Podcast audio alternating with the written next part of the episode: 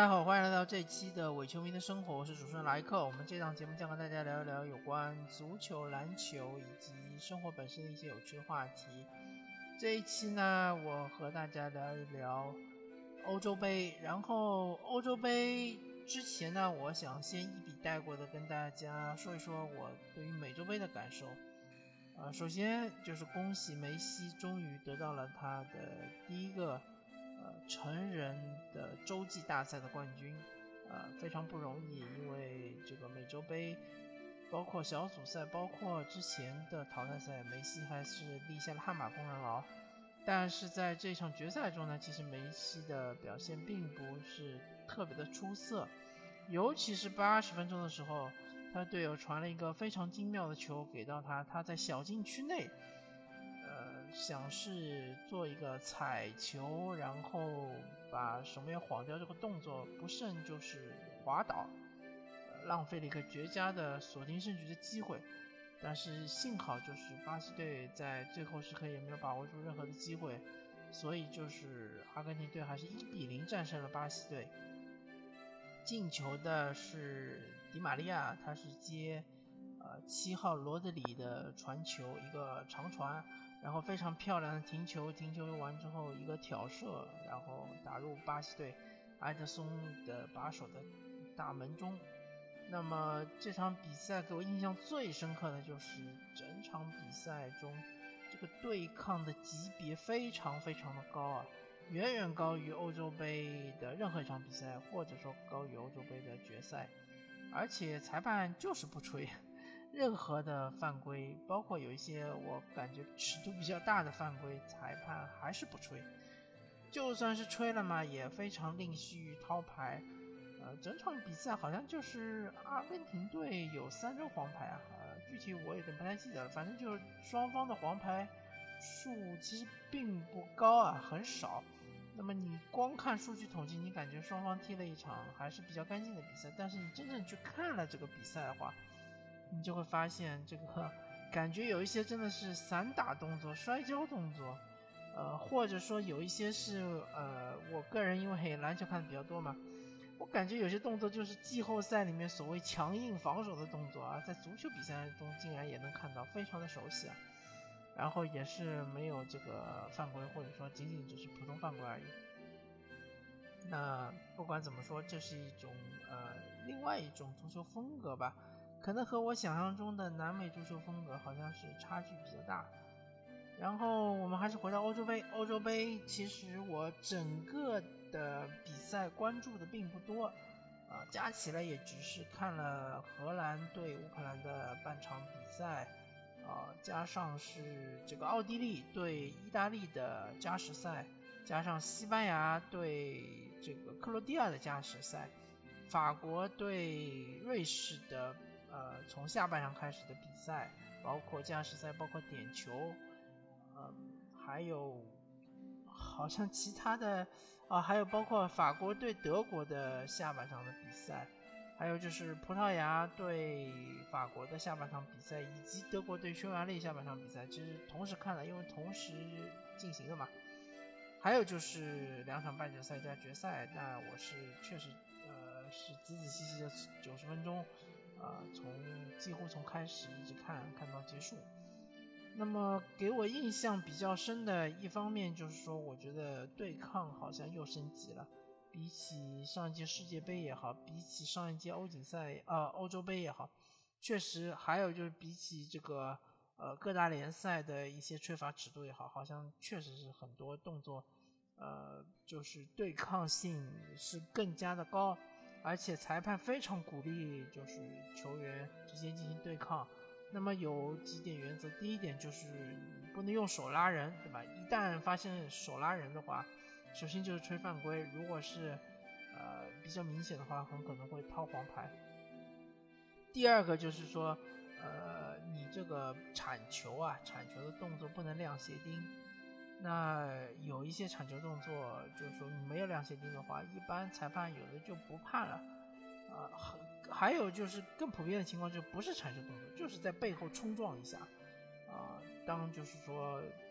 前锋背身拿球的时候，后卫会背背后有很大的冲撞动作，或者是侧后方的冲撞动作，裁判往往都不会判犯规，就是比赛继续进行。啊，所以其实这个足球比赛，我之前也说过一期嘛，就是趋势就是说，啊，对抗是加强了。第二点，对给我印象比较深刻的就是足球现在越来越无聊了。嗯，不怪很多年轻的朋友不看足球，我我自己好像对于足球的热情也没有原来那么高。我感觉足球确实是到了一个需要进行改革的一个时期了。足球经历了百年的呃沉浮盛衰，其实，在嗯最近二十年应该是达到一个顶峰，特别尤其是世世界杯啊，世界杯在疫情之前的话，其实它的商业价值非常非常的高。呃，我感觉世界杯的影响力其实是不亚于奥运会，但是呃随着疫情的到来，随着现在的年轻人所谓 “C 时代”。他们对于电子竞技的关注是远远高于足球的，所以说，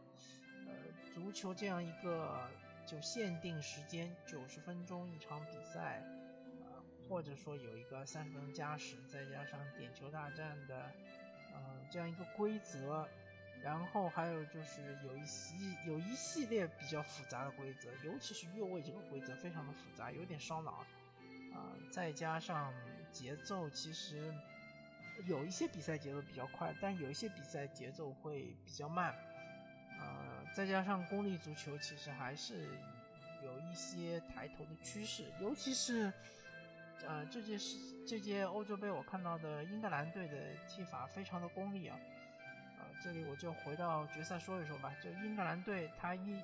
他当然就是说英格兰队他有他自己的。问题，他有他自己阵容上缺陷，就是说他很缺乏一个中场的节拍器，像是布斯克斯，像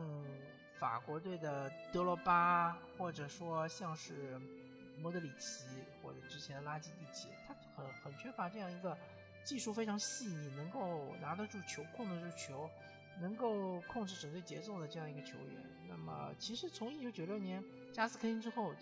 整个英格兰就再也没有出过这样的球员，其实也很好理解嘛，因为现在大家看英超，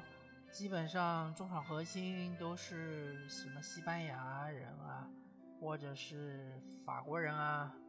呃，比如说或者是葡萄牙人啊，对吧？比如说像曼联的迪费，或者呃德罗巴，像是曼城的这个呃劳德鲁普，当然劳德鲁普是比利时人，呃或者原来的席尔瓦。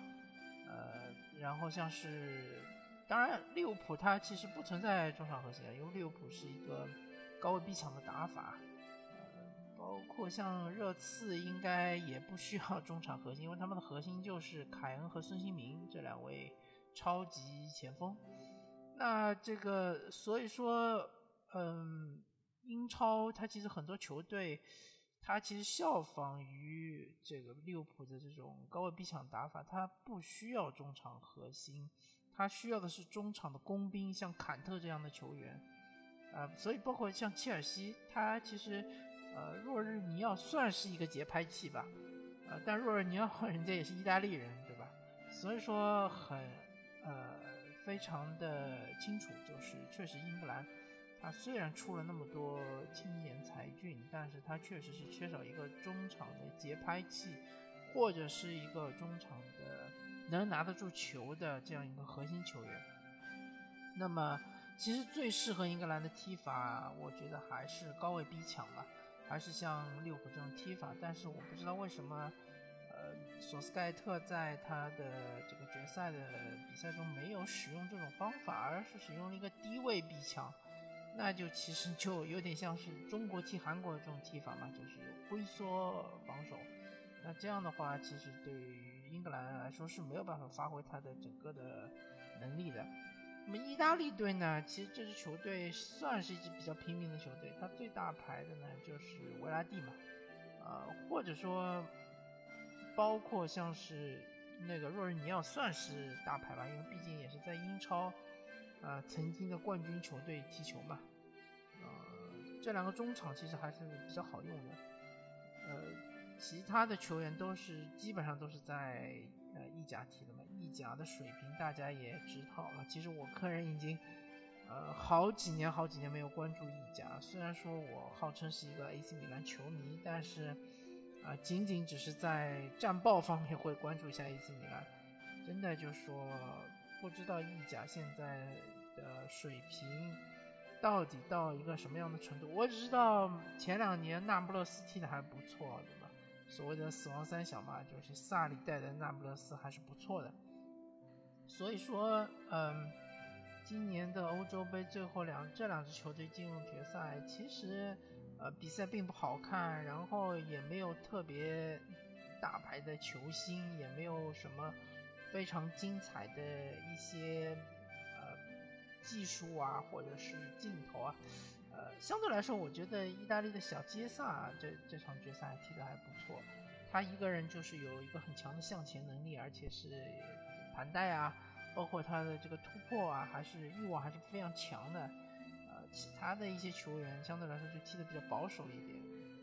就是为了控制球权，或者像英格兰，